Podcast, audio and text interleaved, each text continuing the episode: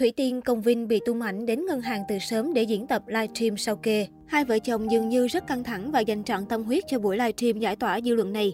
Bị thần sau kê chiếu mệnh, trước áp lực của dư luận, Thủy Tiên và Công Vinh chiều nay 17 tháng 9 sẽ livestream sau kê tại ngân hàng như đã hứa với toàn thể cộng đồng mạng và các nhà hảo tâm mạnh thường quân trước đó. Tiên đã làm việc và ngân hàng hẹn mình ngày 17 tháng 9 2021 ra lấy sao kê.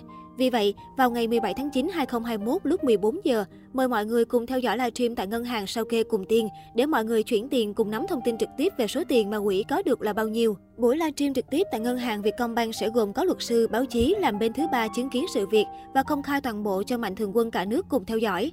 Thời điểm hiện tại, cư dân mạng đều rất mong ngóng và hồi hộp chờ đợi.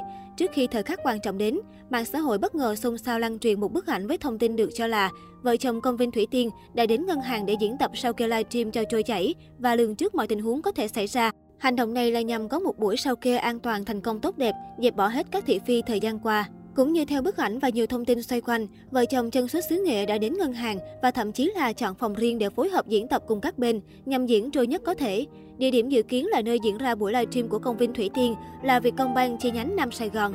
Đây là một trong 11 phòng giao dịch dành cho nhóm khách hàng ưu tiên của Vietcombank trên cả nước. Với những giao dịch khổng lồ và chút danh tiếng, vợ chồng công viên Thủy Tiên được biết đến như là khách VIP của ngân hàng này. Đặc biệt, chi nhánh và hai vợ chồng đến sau kê vào lúc 14 giờ chiều nay cũng là địa điểm ưu tiên cho những vị khách đặc biệt. Bởi vậy, rất nhiều người đã cho rằng hình ảnh rò rỉ này rất có tính thuyết phục. Tuy nhiên, cũng có những ý kiến cho rằng có thể đó chỉ là thông tin bịa đặt. Một ngân hàng lớn và uy tín nhất cả nước không thể nào có hành vi dối trá tiếp tay cho những gì mờ ám như vậy được.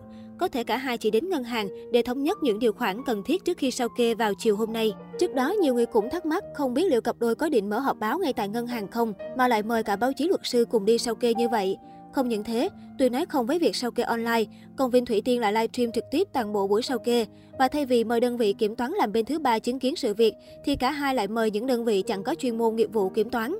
Luật sư và báo chí vốn dĩ là những nhân lực nhạy cảm, có thể định hướng được dư luận. Việc không có bên kiểm toán thứ ba kiểm chứng số sao kê của ngân hàng thì tất nhiên chẳng ai biết được số tiền thu chi có thực sự hợp lý không. Do đó chẳng ai biết sự thật phía sau là gì. Nhiều ý kiến còn chỉ rõ ra việc quyên góp được bao nhiêu, rút ra số tiền bao nhiêu hoàn toàn có thể kiểm chứng được. Thế nhưng việc tiêu số tiền ấy cho những việc gì chỉ có chính vợ chồng nữ ca sĩ biết được. Không những thế, hàng loạt những giấy tờ có mộc đỏ của chính quyền mà vợ chồng nữ ca sĩ đưa ra hoàn toàn chỉ là những con số mang tính ước lượng, không chính xác. Những điều này càng khiến dư luận vô cùng bức xúc. Ở một diễn biến khác, trong chương trình câu chuyện văn hóa với tiêu đề Nghệ sĩ và văn hóa ứng xử của VTV lên sóng tối qua, những cái tên gây ồn ào thời gian vừa qua như Thủy Tiên, Trấn Thành, hòa Linh, Đàm Vĩnh Hưng, Trang Trần đều bị nhà đài điểm mặt chỉ tên.